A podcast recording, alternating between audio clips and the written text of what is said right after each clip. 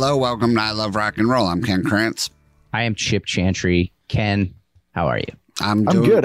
Oh, I've, I've, oh, which Ken? Which Ken? Oh, we, did, we, we that wasn't even this, planned. This, this whole podcast is going to hell because we have two Kens for the price of one Two Kens, this no waiting. week.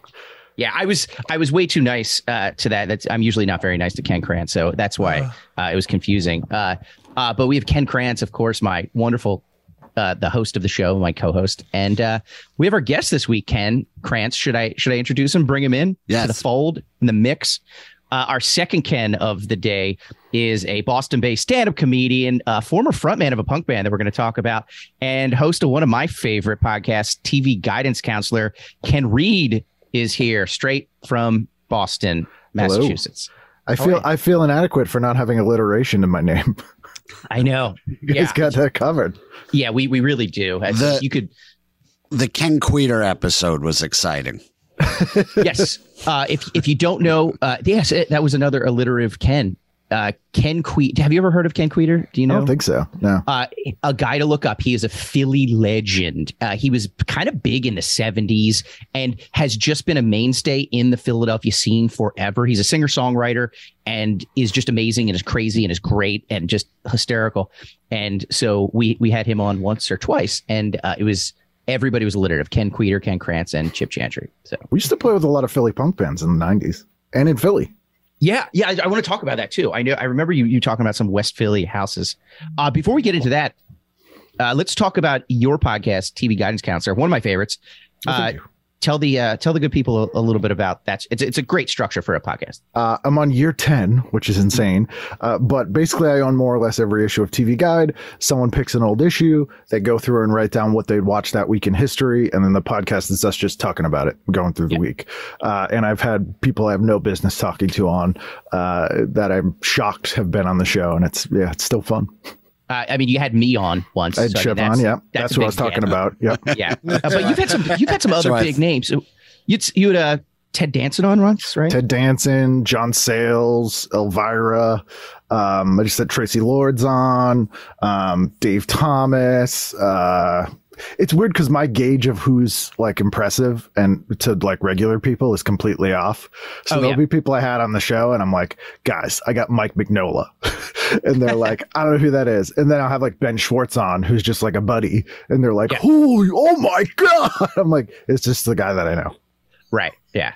I think we do that too. We're all stand up comedians too. Like whenever people are always they find out and they're like, "Oh, who is your like who are some of the biggest names that you have open for?"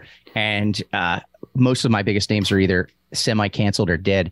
But uh but like you always go for the big names like, "Oh, I've opened for Dave Chappelle. I've opened for you know, Bob Saget." And then I always go to like and Dana Gould. And people just blank stare, and I'm like, Yeah. my fa- oh, my favorite comedian of all time. Yeah. Yeah. I'm not trying to one up you, Ken, but we've had on um, uh, the rhythm guitarist from Doctor Hook and the Medicine Show. we did. Yeah. Um, uh, uh, Joe Pickett from the Found Footage Festival. Oh, you got a 50% found footage. Yeah, we yeah we're we're almost if we can get that Nick Prueher, we're gonna get him in. So yeah, I've li- I literally I think I finally ch- I've had every member of the found footage team on the show. yep, uh, uh, yeah, the, the, those those guys are great. Yeah, I I, I go by I got Ken uh, or Joe Pickett on the show. Uh, my rule is if if they were at my wedding, I can get them. I can book Sure. them. Like that's my Yeah. yeah. My rule is if they're at my wedding, they'll never be on my show. right, right. Not gonna put them through it. Um, well, let's let's jump in. You ready to do this, Ken and Ken? let's do Ready? it. Do it. Let's so so before we get into we we're going to talk a lot about uh, TV theme songs. That that's sort of our push today, which of course we love and don't really exist as much as they used to, which we'll get also get into. Valuable commercial time.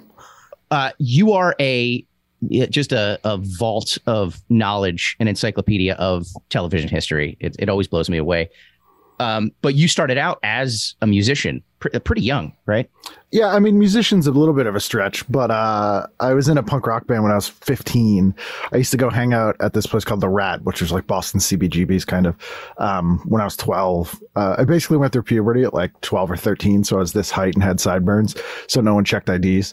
Um, and I didn't drink or cause a problem, so I just could get in any club in Boston. Uh, so I used to hang out at The Rat all the time.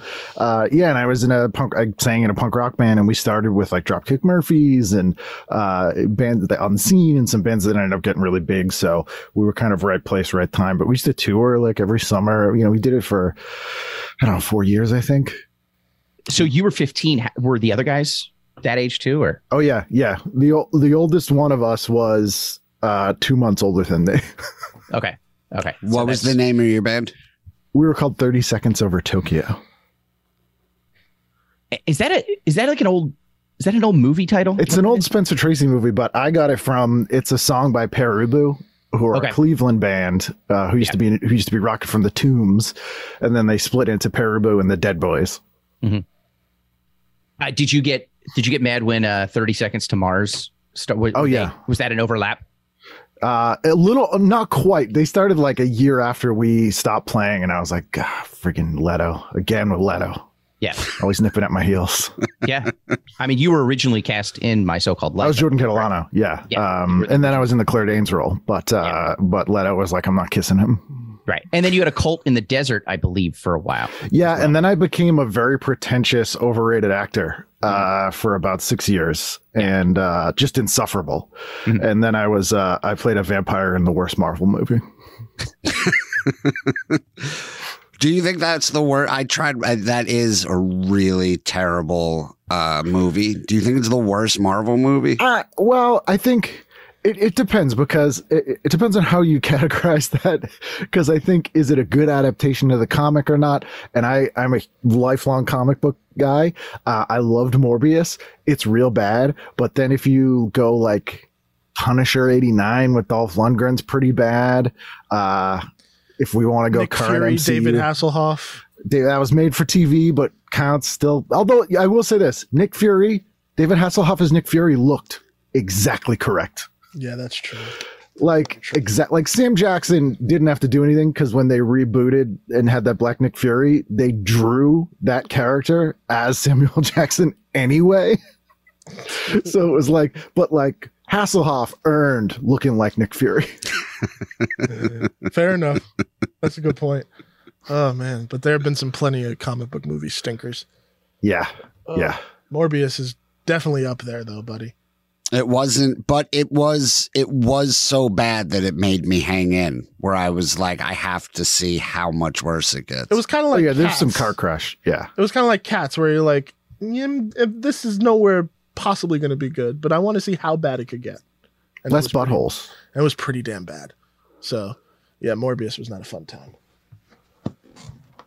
Do you guys have a favorite movie that's just terrible, but you have to watch every time it's on, or like you seek it out just to Winter watch how bad Beast. it is? Maximum Overdrive. Oh, that's a good one. um, This ATM machine just called me an asshole. fi- uh, Firestarter, I think. Uh, Oh, okay. Although the lot, the lot six scene in that still haunts me to this day, where the guy's eyes are bleeding and they like they're all that I that's terrifying. And I can't sleep in a room with a mirror because I'm convinced that George C. Scott dressed as a Native American is behind that glass. I love. Uh, we've talked about this, Ken, but I love the made-for-TV movie, The Midnight Hour, Oh, which yeah. I'll, I will watch It's all great. the time, and it's Horny great. LeVar Burton. Yes, yeah, Horny LeVar Burton is my. It's my favorite LeVar Burton, by the way. Um, there's also a movie. Have you guys ever seen? It's not a terrible movie, but it's the weirdest movie, and I'll. It's on Amazon right now. I just watch it all the time. It's from '76, I think. Jodie Foster, the little girl that lives down the It's down lane, the lane. Yeah, Yeah. No, that's a great movie. Oh, where Martin Sheen is a pedophile, and oh God. well, and one of Martin the- Sheen plays a pedophile. well, let's yeah, your words, not mine. That's true. But Yeah, No, I he- love this uh, movie called Winter Beast, which was shot in Waltham, Mass, and is the best worst movie. It is, and the Boston accents are fantastic. yeah, okay, I got to check that out. Is When's- it like a? Is it a horror movie? It's supposed to be. Okay, that was the intent. Oh, I got a good one. Chopping Mall.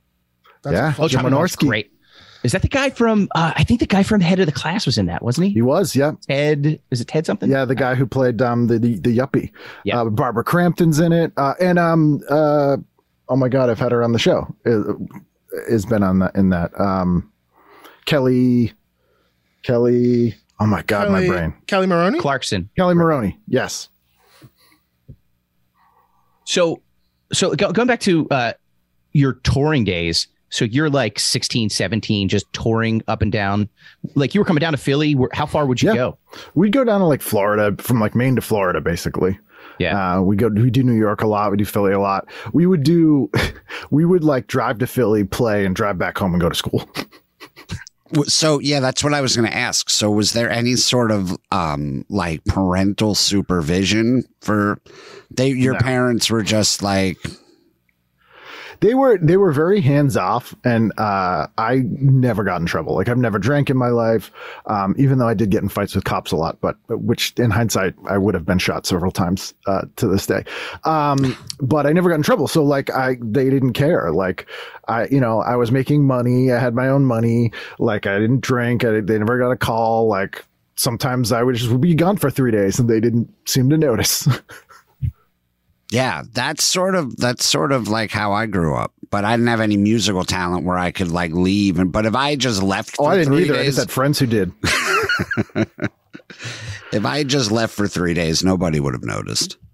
it's funny now because I'll see a lot of like there's been a lot of like documentaries on like 90s hardcore and all this stuff and there or people have made things on YouTube and like my wife and I will be sitting and watching them and I'm like oh this guy um I don't can I swear on this show by? Yeah. Yeah, of course. uh, I'll be like this fucking guy and it'll be some guy I'll be like yeah that guy got stabbed at a show and then I saw him pull the knife out and stitch himself up and then beat the shit out of this guy and she's like what the hell I'm like oh it was not a good environment for kids I don't know why and like you would never like looking at me now you would never guess that that's like where I was hanging out you know Yeah. No. Yeah. Uh, anything? I mean, I'm sure you have some crazy stories. Anything that stands out from a punk got- club or we got robbed by the cops once in Philly that was Really? fun yep uh, we were playing the Cadillac Lounge I think it is on South Street Yep. uh, yeah. The, uh, uh, the Pontiac Pontiac? Pontiac, Gr- Pontiac, Pontiac Grill. Grill. Yeah, Yeah.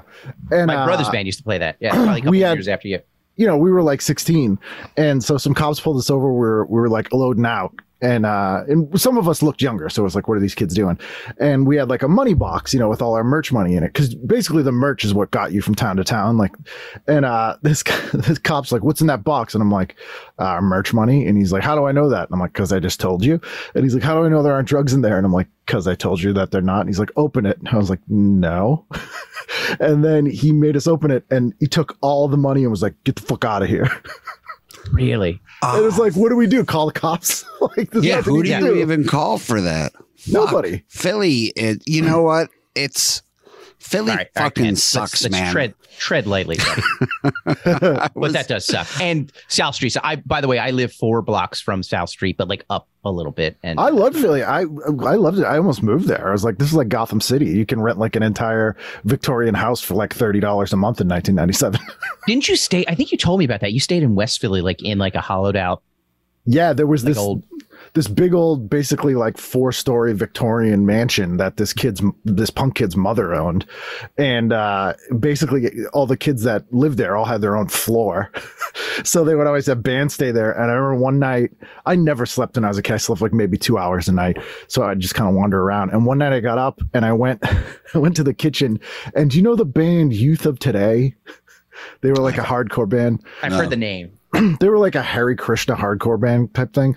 And, oh uh, yeah, obviously the Hare Krishna. yeah, hardcore. that's big. Ken, But, uh, Ken was very big into that. Huge, Yeah. huge in that. Yeah. Um, but I go into the, the the kitchen and the singer from that band is literally in his underwear and tidy whities doing like Tai Chi at like three in the morning. I was like, "What's up, dude?" Like they were they were just like playing another show, so they were like staying at this house. And there was a a, a squat in West Philly called Stalag Thirteen that they used to do shows at. That they I, I, I remember that place. Yeah. stealing power from like some business next door. It was super unsafe, but the cops like didn't go there. Mhm. so I, you know, I, we played shows there and I had like a tuxedo on. Like it was just, it was weird. I don't know how I didn't get murdered.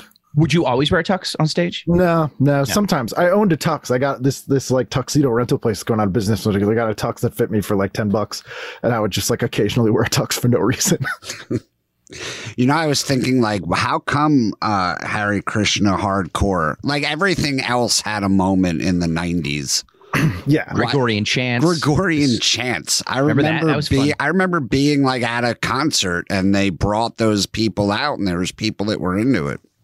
Harry Yeah. Krishna hardcore was a big thing. Like it was, um, it sort of evolved from the straight edge thing where there were people who like wanted some sort of like moral guidance that wasn't Christian based, like, or like traditional, traditional, like, you know, Church of England or Catholic thing. So they leaned into that. It was, it was weird. Um, and that's when you also started getting like those really militant straight edge bands like Earth Crisis.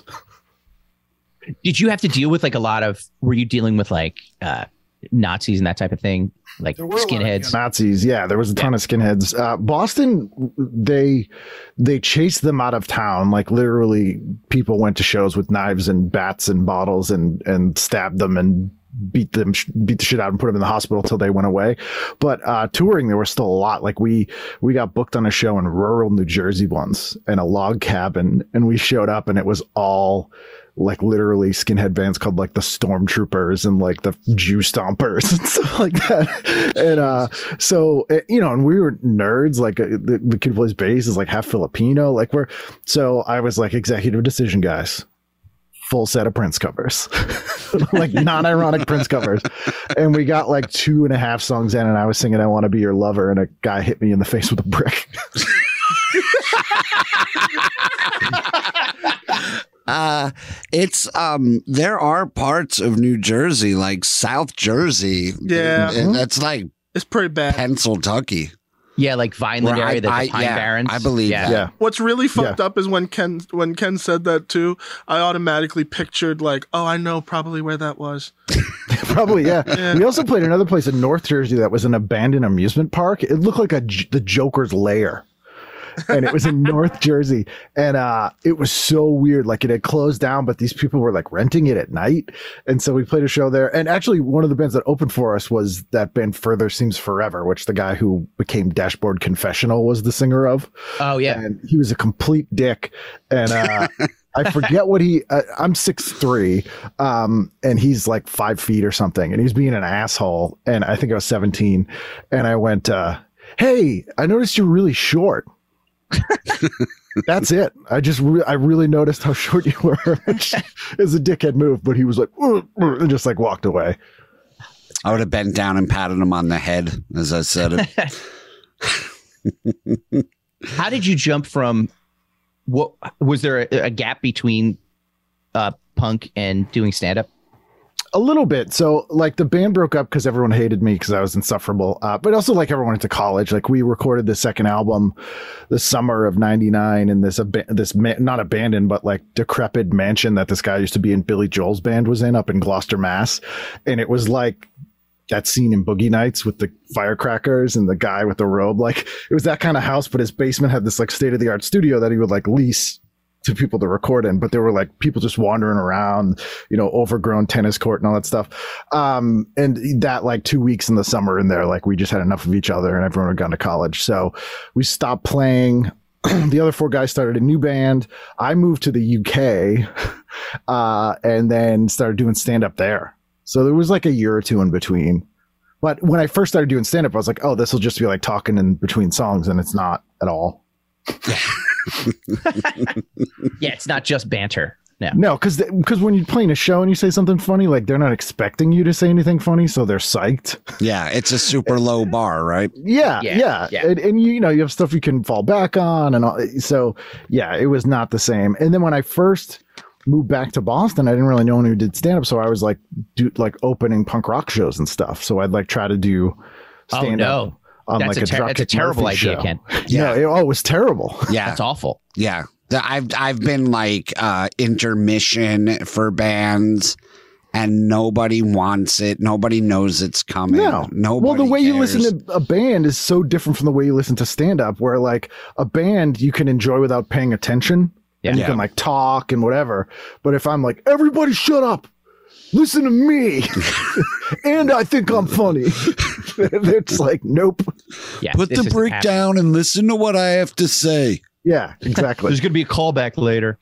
They, I, by the way, one of my one of the moments where I was like, I want to do stand. Like I always wanted to do stand up. I watched it since I was seven, and but like one of those moments where I was like, I'm gonna do this. I saw Mike Doughty from Soul Coughing. Oh, yeah. who, I, I love. He's great solo artist, and he was at the TLA in Philly, and it was just him and a guitar, and he and he's actually funny. Like he's actually very funny, very interesting, and he would tell a quick story or kind of a joke between most songs, and was just murdering, just murdering, and I was like, oh this is what stand up is. This is obviously I can do this, and then realize that it's also he also has the benefit of banter between songs. And Yeah, well, it's also like like Henry Rollins, even who made a huge career out of doing spoken word. I think it was Adam Carolla of all people who who coined this, but he said, "Well, Henry Rollins calls it spoken word, so people think he's great at it. If he called it stand up comment comedy, they'd be like, he's yeah, he's okay."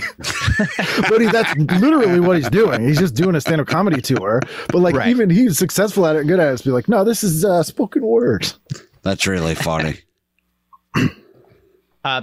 So let's talk a little bit about uh, a little bit about TV here, uh, because because for those people who don't know, you got to check out TV Guidance. Where, where can- I guess you can just find TV Guidance Counselor kind of on any platform, Yeah, right? Uh, you Or- can go to tvguidancecounselor.com and I have links up to like the latest episode. But yeah, it's on it's on every podcast platform. There's about 620 something episodes. and you are an encyclopedia of television trivia. Like you, you know, Not on purpose. so much. Right, right, yeah. Um, you also have uh, a lot of great. You were doing those like, video shorts around Halloween and I think Christmas, and, and you put them out from time to time. Uh, one of the ones that I saw, I thought this was really interesting. I just saw it today. I was I was looking through it. The uh, tell us a little bit about the top forty shows, like the Ca- I don't know if Casey Casey that exact one, but how. So we Oh, all yeah. know the top forty shows of the seventies and eighties and nineties. You know, you, you listen to it on Saturday or Sunday or whatever. Ken uh, Ken Krantz, did you do you know how those were produced or like how they were How they were distributed released? because they're syndicated shows. Yeah, no, I don't know how they were released. I know I've I've heard I've heard the outtakes of Casey Kasem flipping the fuck out, The Which is number. amazing. yeah. but I don't know. I don't Fucking know how that worked. Um, I, I had Shadoe Stevens on my show. That's a very interesting episode. But um, oh, that's a good one. Uh, but, Shadow yeah, Stevens from uh, Hollywood Tracks. Squares Hollywood Squares, Games and uh, World, Kentucky Fried Movie. Kentucky Fried Movie, Big John. And an episode of Larry Sanders. Yes.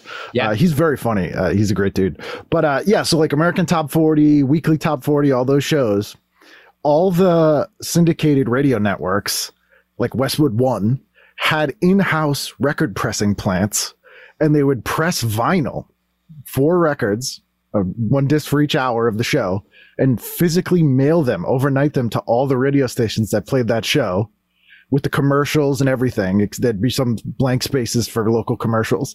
So there's like 150 copies of each episode that got mailed to all these uh, stations, and they literally just put the needle on the vinyl. And my favorite part is in the 90s, American Top 40 um, was like, we're the first all digital top 40. Everything we play is off CD, which was true. But then they, from still a lot of the stations who didn't have CD players, they would then press it onto vinyl and then play it off that. So it was like, yeah, I mean, sure. That's actually like if you would I I would not have even had a concept how those got distributed. And I would not have Like, and I would not when have I was a kid, I was like, oh, it's just over the radio airwaves. Yeah. So that's how Yeah. it works. yeah, that's I would have been an like, it's over the airwaves, stupid. That's how. Yeah. It's yeah, no, no satellite. That yeah, and like tape would have sound crappy, and also like didn't. So yeah, they pressed them onto physical vinyl. Now, do you have any? Uh, one other thing I want to bring up, and and it- there's there's been obviously a lot of television music crossovers, like you know a, a you know a special band, you know a band makes a cameo on a on a TV show, or there's a a fake band that becomes real. You know, obviously the Monkees is a whole thing, but like Yeah, there's El there's other examples. On Facts of Life, stuff like that. Oh, that's right. Yeah. Uh, do, do you have any favorites of those like weird musical moments on that? And before you do that, can you tell the quick story of uh, your friend? You had a friend who was 10 years old yeah, on a local Boston station and she got some some fine piece of Good advice, advice. somebody? Yeah, we used to have this show called RTG, Ready to Go, and it was on every weekday from seven to eight a.m. Uh, and so they'd have kids in the audience like before school, and it was a live show. And so New Kids on the Block were on all the time, like just like local bands and stuff and, and acts. So my friend Lisa went there for her tenth birthday, and with all her friends, and the act on the show was Marky Mark and the Funky Bunch, who does this ridiculous song, like the dance is ridiculous. He goes over to her, pulls her out of the crowd, and goes, "Yo, you got a man?" And she's like, She's 10. no. Yeah. And he goes, don't ever let a man play you. And then he just goes back into the song. It was so, it's on YouTube. I also edited like a little uh, supercut of it, and it's just fantastic. Um, my favorite musicians like guest starring on a show or show about me. Well, I love the New Monkees, which is super underrated. Um, it was more like the young ones than the than the Monkees. Um, I all the musical guests on the young ones, uh, the Damned, who are probably my favorite punk band of all time. I first saw them on the young ones when I was five years old, flipping through the channels, and I was like, I don't know what the hell this is, but it's a vampire singing about horror movies, and I, this is my favorite. This is everything I like in the world now. Mhm. Um, which is always a great one. Uh, there was a show called Dreams, and it starred Jami Gertz Okay. and John Stamos, and they were in a band, and they put out they actually put out an album by this band Dreams with them singing. It was a 1984 canceled TV series. You can find the vinyl. It's god awful, but man, is it funny. That's that's great. Ken, do you I have never any? heard Uh, that. I remember the one that always sticks out for me is um well there's two. Uh the Doobie Brothers on um What's Happening. Was it What's uh, Happening? which which which doobie you be? when when they were when like it was like teaching you not to bootleg shows and Yeah. they like caught him at the end like he shook him out of the jacket or whatever and then um clarence clemons on different strokes Playing was playing behind the curtain great. for yeah. Arnold. Yeah. Uh, I by the way, apologize. Ken. My dogs are lo- losing their minds. Uh, can give me one second? Hold Yeah. on one second. yeah, yeah, yeah.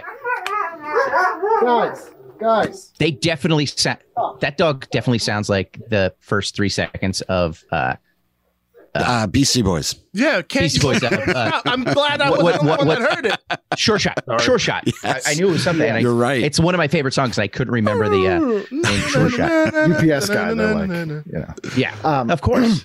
Uh, by the I- way, uh, yes. Ken, Ken, you'll you'll appreciate this. So yeah, the Clarence Clemons on uh, Different on different Strokes. strokes, one of my favorites as well. Uh, you should know, Ken, that Ken Krantz and I originally, you know, we've been friends for for a while, you know, uh, doing stand up together. Uh, we decided during the pandemic, we're like, we we would just text each other because we were watching uh, different strokes on like Me TV or whatever it whatever it was, and we'd always watch it. Uh, and we're both like ultra fans of the show, and we're like, we should do a different strokes themed podcast. Like each episode, we'll do that. And we're we were like a couple weeks into sort of planning it out and like talking how it would be, and then uh, Ken just was like, "Hey, I think we should do a rock and roll one instead." And um, I and I'll go on record saying, uh, we made the wrong choice. Yeah, I agree. I was going to say, I'm glad you said it before I did. Um, yeah, I would, also the cramps on Beverly Hills 90210. That's that was Okay. their national television debut, which is insane. Yeah. Um, that's a good one. Uh, my camera did that weird thing again. So It uh, if you're amazing. For the people at home, Yeah. it's like his his face is is melting, and it's like a night like It's Like- recording. If you ever want the clip of this, you can post it online. yeah. It's Oh sort of made a weird boomerang and like a weird acid wash thing. oh on you're its back now. Yeah. You're back. I look like I'm on liquid television. Yeah, Um, that's so- what. It, yeah, that's what it's like. so that one is just good. But then you have uh, obviously Stevie Wonder on the Cosby Show with Jamming on the One. yeah Yeah, That's a classic. the That's a fender classic. bender right like they hit his limo Mm-hmm. Yeah. remember the stones were on 90210 or am i making Yeah. that up No, they were. Like that was like were. the whole plot of an entire show was they were trying to get into a stones concert Whitney Houston on Silver Spoons. Oh, saving all my love for you, right? Yep. For for the uh, for the guy for that accountant or whatever. Yep. Um, and then Michael Damian doing Rock On on Facts of Life. Nice. Oh, wait, you know, it was another great one was um oh the um the Righteous Brothers dude on Cheers. oh yeah, when Dirty Bill- Dancing was out. Um Is Med- Medley? Is it Bill Medley? yeah, it was am I thinking Bill of Med. yeah. Yeah. He was on done a bunch Cheers when he theme when he songs. when when Kirstie Alley wouldn't tell uh, Ted Danson what what the song that got her all hot was, and then he I forget how, but he figured out it was uh, "You Lost That Love and Feeling," and he brought Have you the ever dude heard- in to sing it to her. Have you ever heard any live Elvis versions of "You Lost That Love and Feeling"? No. Yeah, well, yeah, they sh- they sh- yeah, I've seen, uh, and one of them was like just a couple weeks before he died, and it was sounds amazing on it. Like he goes like Pavarotti, but one of the things Elvis used to do on stage is he'd ad lib jokes in lyrics. and like in, in that one, he goes, Baby, baby, I'd get down on my knees for you if this suit wasn't so tight. and he would do it, and then he would always go on on um suspicious minds. He'd go, "We're caught in a trap. Shove it up your nose." Which which makes zero sense, but Yeah. everybody tells Elvis Do that you, he's do you know he had a dude on his payroll whose job it was to get him out of conversations with people? So Yeah. that's the greatest. Like that would be the if I hit the lottery, that's the first person I'm hiring. I I had heard this thing that I thought was completely apocryphal, but uh, that Elvis was a massive Monty Python fan. Have you ever heard this?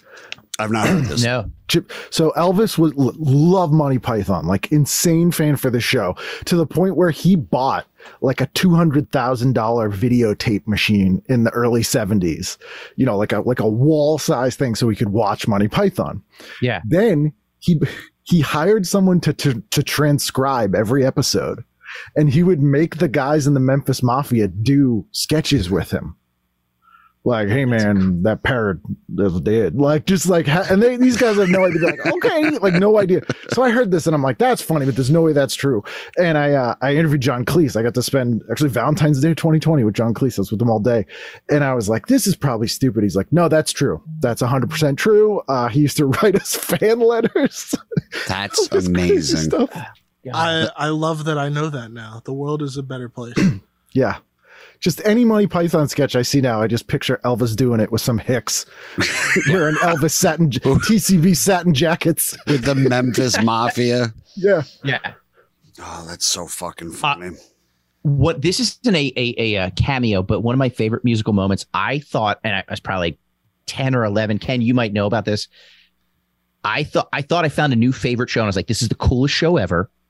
Uh, there's a band involved. They were like in a band in California, and they were like rockers, and they all rode Harley Davidsons. And I think they were like undercover cops. Oh yes, Nasty Was, Clo- Boys. was Clooney involved in that? Was that Um, Clooney? oh, the Clooney one is a different one. Yeah, Clooney was involved in that. Um, what, what the hell was the name of that show? I can't. It was like was it called like Sunset Strip or something like that? Yeah, yeah. Vanessa Angel was in it as well. I think. Okay. Um, yeah, that yeah, that was like a two episoder. And I remember I was like, because I was probably like 10, and I was like, oh, this is what cool people do. They they rode Harleys, they were undercover cops, and they were in a rock band. That's right. That's right. And uh, I was like, this is gonna this is gonna be the biggest show ever. And two episodes later, I was wrong. What and then my of- other favorite thing, not that they played music, but every it was like every episode of The Adventures of Pete and Pete on Nickelodeon. I was gonna bring that up. Yeah. My mind like it, it just my mind was blown when I saw Michael Stipe as Mr. Mr. Scrummy. Mr. Sludgy. Scrummy. Yeah. The- Oh the yeah. Well, cream. Iggy Pop played known as Dad. Luscious Jackson were in it. Um, uh, Juliana Hatfield. Hatfield. Hatfield. Uh, then the one with the band where where Little Pete had a band. Marshall Crenshaw was in the band with him. Yeah. And uh, the bassist from Pavement was in a band in the basement uh, do, of Stranger with Candy. It was Yeah. Mark from Pavement was just in a Stranger with Candy. band. Isn't uh isn't Marshall Crenshaw the lead singer of the Smithereens now? he is, yeah. And he was playing with the MC5 for a while. Uh, I had Oh. Marshall on the show. He's an awesome dude. Like, whenever you're in my mind is one of the, I think one of the best pop songs ever. But he's an old Detroit guy. He's like kind of a tough ass Detroit Yeah. dude Yeah. that you would never guess. Like he he got his start playing John Lennon in the touring company of Beatlemania. Um, but yeah, he he played with the MC5. He was the fill-in guitarist for like two tours when That's Mike Watt was playing with like he played with the Stooges. Like it's just crazy. Um, I remember uh, when Pat DiNizio was alive uh, from the Smithereens. My brother was friends with him, and he used to do this thing uh, where you would hide, like he would go, he would travel around and give private shows at your house. And so my brother arranged to have him do a concert at my sister's house. And he's, it's just a solo acoustic show. It's in my sister's basement. There's maybe 15 of us. And I'm just, my sister kept asking him if he could keep it down, which I, Kids are sleeping, dude. I know you're acoustic, think- but blood and no, it was, it was like one o'clock in the afternoon.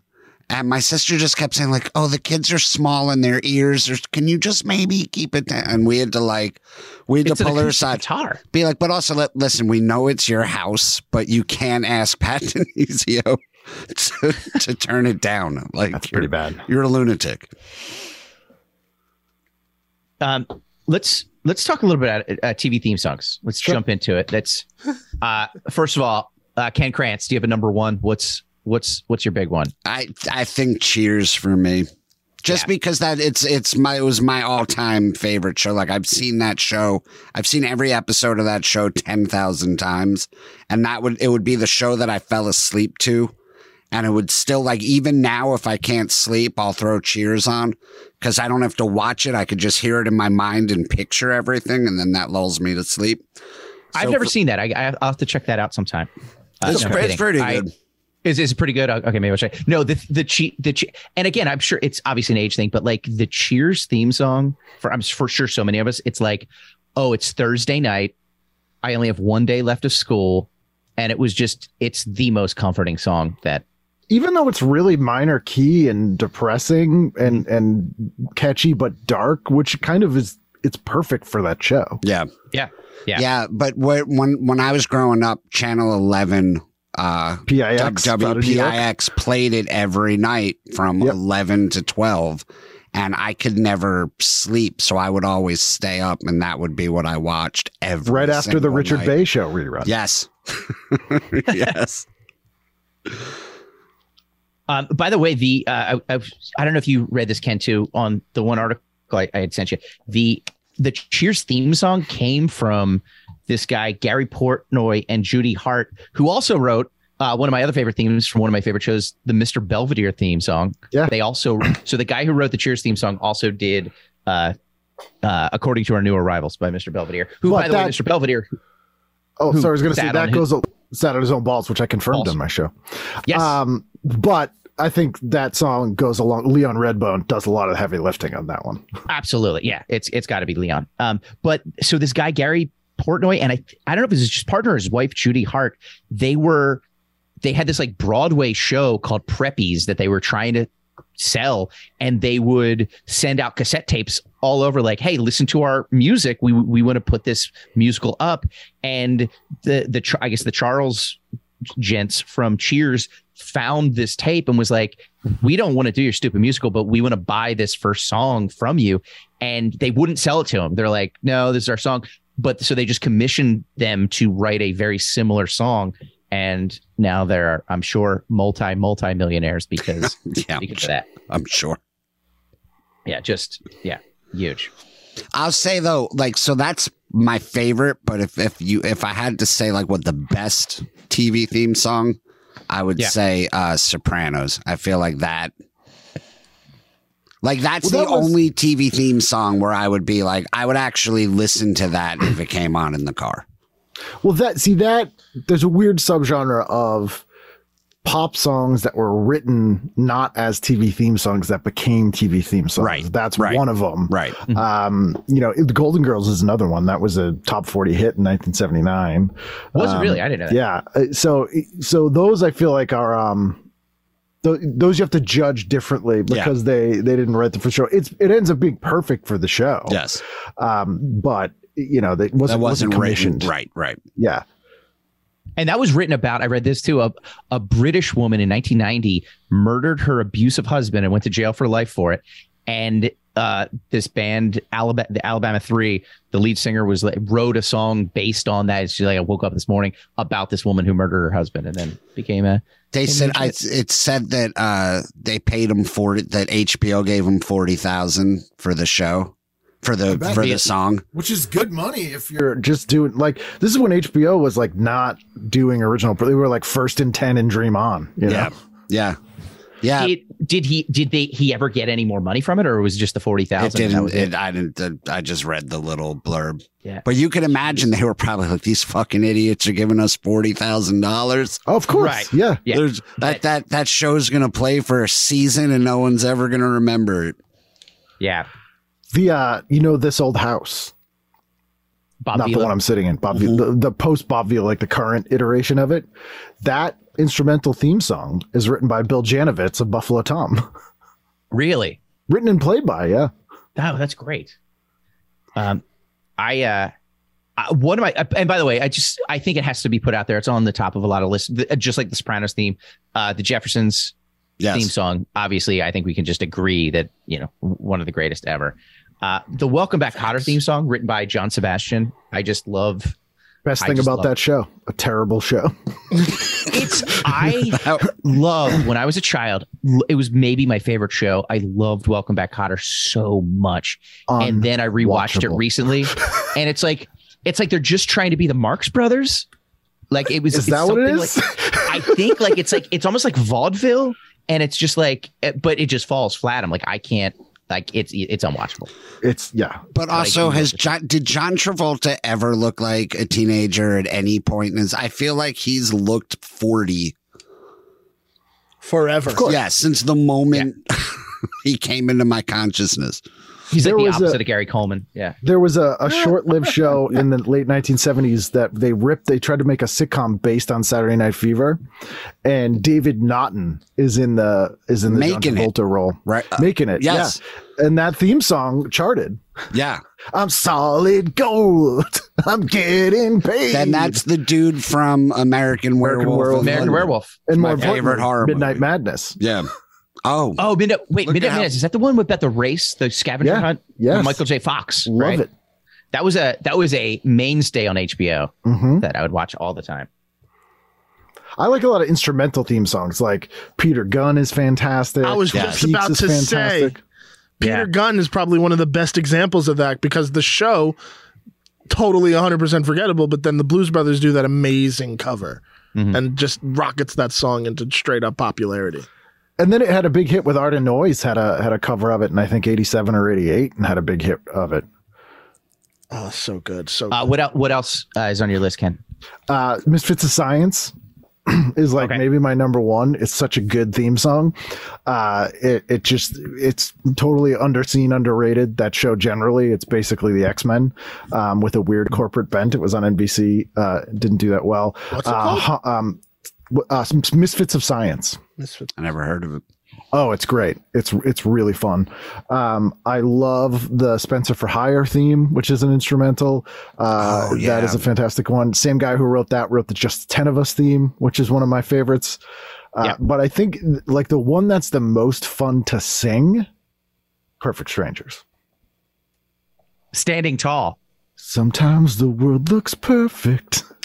and he's just on the ba- rearrange. he's just on the back of that truck in Greece or whatever. Sometimes you just You guys have get a yet to, feeling like you guys have yet to mention one of my personal favorites. Uh, believe it or not, Greatest American Hero. yes, Yeah. which also charted. Yes. Um, oh, was this that was oh, was that originally a song, or was that for the? That was, that was for written that. for that. Yeah, For that, that. was written for that. Um, Miami Vice theme also written for the show and, and charted. Um, I had Lou Barlow from Sebadoh and Dinosaur Jr. on my show, and um, he sound checks to a TV theme song because it contains like his entire vocal range. It's like the perfect song for him to sing when he's sound checking, and he guesses. Chip may already know if you heard this episode. I think I think I remember what you said. I'll, I'll let Ken guess. Oh God. Dinosaur Jr. I have Sebadoh. no idea. What theme Folk song implosion. from the '80s? Uh, if it, I'll, I'll give him some hints if I'm getting it right. From the '80s, huge show. We just mentioned an actor uh, a few Rider. moments ago.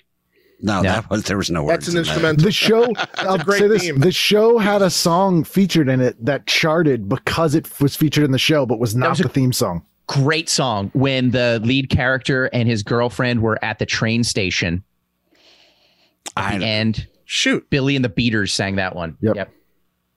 I don't know what it is. It's right there, but I don't know. what Just tell did me. you think family ties Oh. Family Ties. Ah. oh yeah. Wait, that um Billy and the Beaters uh, at this Billy moment. I think it's Vera. called, yeah at this that moment yeah. that song went to number one. yeah because it was featured in that episode. Right. Yes. Okay. Now I remember. Tears in your eyes. That was that was just like on a live album that had never done anything, right? That nobody Yeah, had ever he was heard. like a yeah. And then they put it on there and it it went to number one. The band had to reform. They Yep. had already broken up and the band had to reform uh because the song because family ties made the song so popular. I uh, I had Allee Willis on my show, who's no longer with us, but she's a just was an amazing kook. Uh, she had this incredible house. She did set design for like Pee Wee's Playhouse, but she wrote September for Earth, Wind, and Fire and Boogie Wonderland, a bunch of songs. But she wrote the Friends theme, Whoa. and she hates it. She was like, "It's the dumbest thing I ever wrote in my life." I would say that's probably my least favorite. Uh, Yeah. to, like that gets in your head and will not get Leave. out. Yeah. She'd agree with you. Uh, she she was like, "This song is so stupid." they uh the producers of friends sent the i guess the pilot episode to the rembrandts to record and was like can you do something with this? And then the rembrandts kind of wrote it but then it was yeah it was that woman that wrote september and somebody else who really wrote it and then the rembrandts kind of put their touch on it. Uh do either of you guys know? Want to take a guess? What did the producer of friends what song did the producer of friends put in its place as the theme song?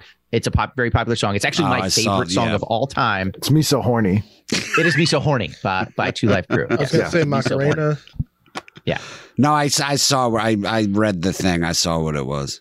What is it? yeah it's Uh, It is, it's end of the uh, world, it's- right? it's the end of the world as we know it and i feel fine by rem and they wanted the rembrandts to basically do a version of that you know like you know take their REM did have a TV theme song under uh, one of my favorites too uh, i had it on my top five list and uh, my wife and i they played that on piano uh, before our wedding that was like you know like the the prelude part Yeah. of it was uh was stand by rem from specifically because it was on the uh it was on get a life and uh the other theme song that uh, my friend played before was uh uh, handbag, handbags and glad rags, the theme to the British Office. Yeah. So, yeah. The, oh, here's another. That just reminded me. One of my favorite shows, the British show, is called The Royal Family, and it's this. If you like Cheers, you'd love this show.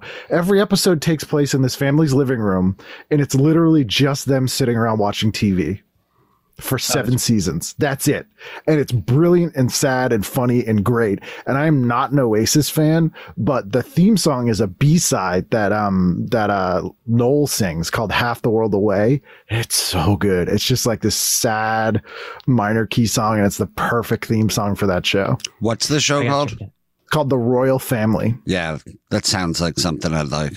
Is it Hand- like 90s or is it? 90s, yeah, started in late 90s. Uh, this woman, Caroline Aherne, who's also sadly no longer with us, who's like a sketch actor, wrote and stars in the show and so good. Um, Handbags and Glad Rags has a connection to TV outside of being that theme song. The guy who wrote that song uh, has a famous daughter who was in a TV show who's been on my show. Really? Because it was originally, it was a Rod Stewart song, right? I mean, I- Yeah, Right. but he didn't, he didn't write He it. didn't write Rod it. Stewart's daughter was on your show. Nope. uh, who who is it? Uh, Olivia d'Abo's dad wrote that song. He also wrote uh, Build Me Up Buttercup. Really? Uh, the from hell out of Foundations. Was Yeah. he in the Foundations? he was in Manfred Mann. Okay. So, and Olivia d'Abo, that's from, uh, she's from The Wonder the Years. Wonder Wonder Years. Years. Yeah, she actually put out an amazing record a few years ago called "Not TV." That's really great. Uh, she also sings on Bon Jovi's "Living on a Prayer."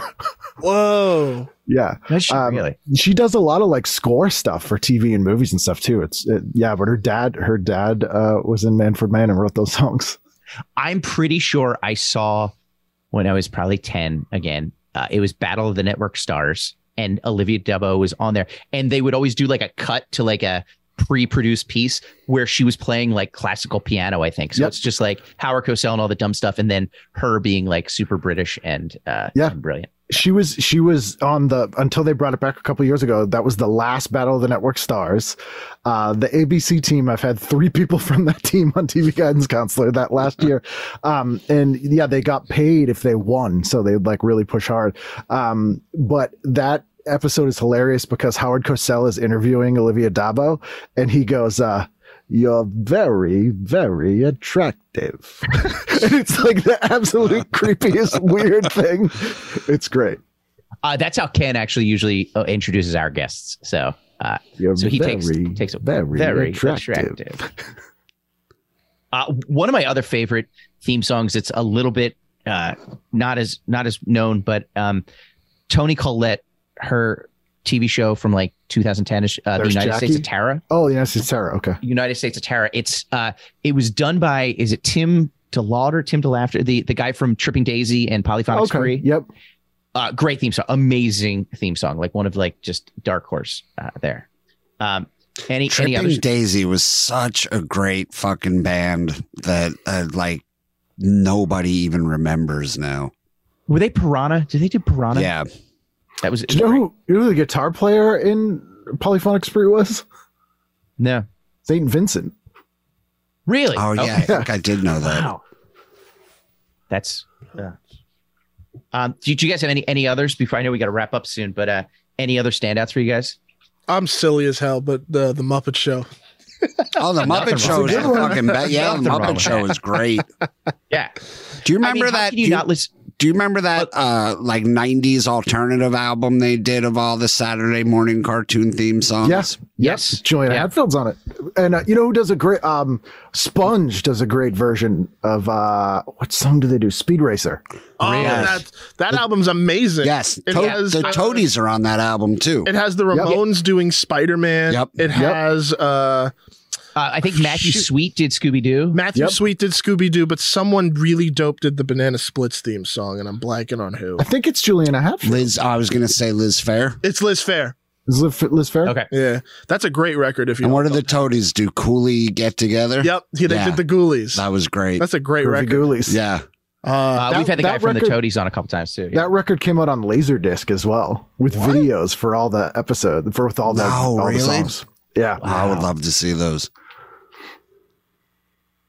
Um, uh, one other fact that I thought was interesting because I, I it always got me mad, and then I read the story about it. So, of course, one of the one of the biggest ones of all time. It's not one of my favorites, but it's of course classic. Is Gilligan's Island, Mhm. and the so by the way, before because Sherwood Schwartz like basically wrote that and the Brady Bunch, like he wrote it himself. Of course, it's great because it tells the story. Of course, you know, it gives everything you need to know about it. Before he wrote that, he had John Williams, a lesser known John Williams, write this calypso version of a song and was like, nah, it's no good. And then wrote this own version. And you guys, everybody knows this, how the first season, they don't mention the professor Mary Ann. It's like, you know, the movie star and the rest. And I, I that always bothered me. And I was like, it's just two more. Just name them. And then of course they changed it after the first season. I never knew that it was because the woman who played Ginger in her contract, she had to be listed last in the credit. So like her name was last, Yep. her picture was last. So they couldn't because that's how it fit into the song, the movie star. And then it was like, and the rest. So it's like screw them. And so the man of the people, Robert Denver himself, Gilligan, Bob was like, for the second season, he's like, no, no, no. He's like, either you guys change that or I want my name last because I'm the biggest one, uh, because he was a man of the people and he was the one who strong armed him to be like, no, you need to get Ginger and, uh, or I mean, you need Tina to Louise was professor. like, fine. Yeah. Yeah. Yeah. I didn't know that. That's yeah, so the, cool. uh, just the drama behind Gilligan's Island. Oh, so Uh, I know we have to go in in uh, in just a minute. Uh, anything else? Any others before you guys want to? Uh, and by the way, Alan Thicke uh, co-wrote and co-sang the Diff'rent Strokes theme song. Yes. one of, one And the of my Facts of Life theme song What? I also wrote. Facts of Uh, Life was a pretty great one too. Ironically, doesn't sing the Growing Pains theme song, nor did he write it. favorites. No, Uh, I also love the Green Acres theme. That's a great one. Yeah, Wait, it's funny that they wouldn't like they wouldn't even give him a shot on growing pains. He's like, "Hey, I've got uh I got a pretty good track Two hit- record. Yeah. I've I've come up with two pretty monster theme." They were like, "Just fucking settle down. We got this." I mean, he was hot off Thicke of the night. They were like, Yeah. calm down. yeah.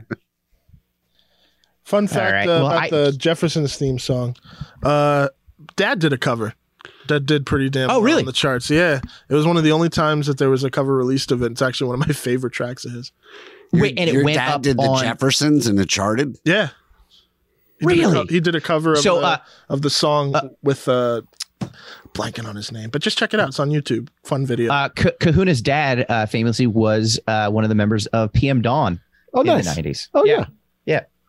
And uh, that's I need to I need to listen. to that. Do you know when it came out? Like, was it in the nineties he recorded it? 97, 97, Okay. 98. I gotta check that out. It's a good time. That's amazing. We gotta look that up. This is a fun Uh, one. Glad I got to yeah. sit in on this one. Yeah, man. Yeah, thanks for thanks. I for now have a new And, uh, podcast I get to listen to. This is great. Oh, See, got it for it. And uh, and Ken Reid, thank you for uh, for for joining us. I know we have to wrap up. Uh, where uh, where can the good people find you and TV Guidance Counselor? Uh, TV Guidance Counselor is everywhere. TV Guidance TVGuidanceCounselor.com. And I am iKenReid.com. Uh, the letter I, K E N R E I D. Um, yeah, on all the social media and all that stuff. New episode of TV Guidance Counselor every week. Haven't missed a week yet since uh, Valentine's Day in 2014. Wow. Had a lot of musicians on. I have a lot of bands on. Um, Oh yeah, real real quick. I, I know you have to go, but um, I, one question I wanted to ask you: You've had tons of like you've had big name uh musicians on it. Uh, anything either surprising or something that's sort of a common denominator between all musicians, or something surprising for many of the musicians? Um, I love the musicians ones because they always have a really good time because they get to be on a show and not have to talk about like mu- like their music or themselves. So it's always fun. Um, I think the one that always sticks out is I had uh, Veruca Salt on, and Nina from that band, Nina Gordon, bought her house in L.A. because the guy who wrote the Brady Bunch "Oh My Nose" episode owned the house. and so she put her studio in where his office used to be. And she's like, now I write songs where that guy wrote the Oh My Nose episode of the Brady Bunch. Um, the Lou Barlow thing about him, uh, um, Uh, singing sound Family checking with Family Ties. Yeah. Yeah. Um, and then, yeah, uh, Josh Caterer from the Smoking Popes, who are one of my favorite 90s. Uh, I mean, they're still around, but they were pop punk band in the 90s. He wrote and performs the theme song to my show. And it's a full song. It's like a three minute song. I don't play the whole thing at the beginning, but the bridge of that song, he references like seven TV theme songs and it's brilliant. Uh, and it's like my favorite thing. And I, I legitimately really like the song. It's a it's a, it's a great it's a great theme. By the way, is that Juliana Hatfield who does the interlude? The TV is my friend.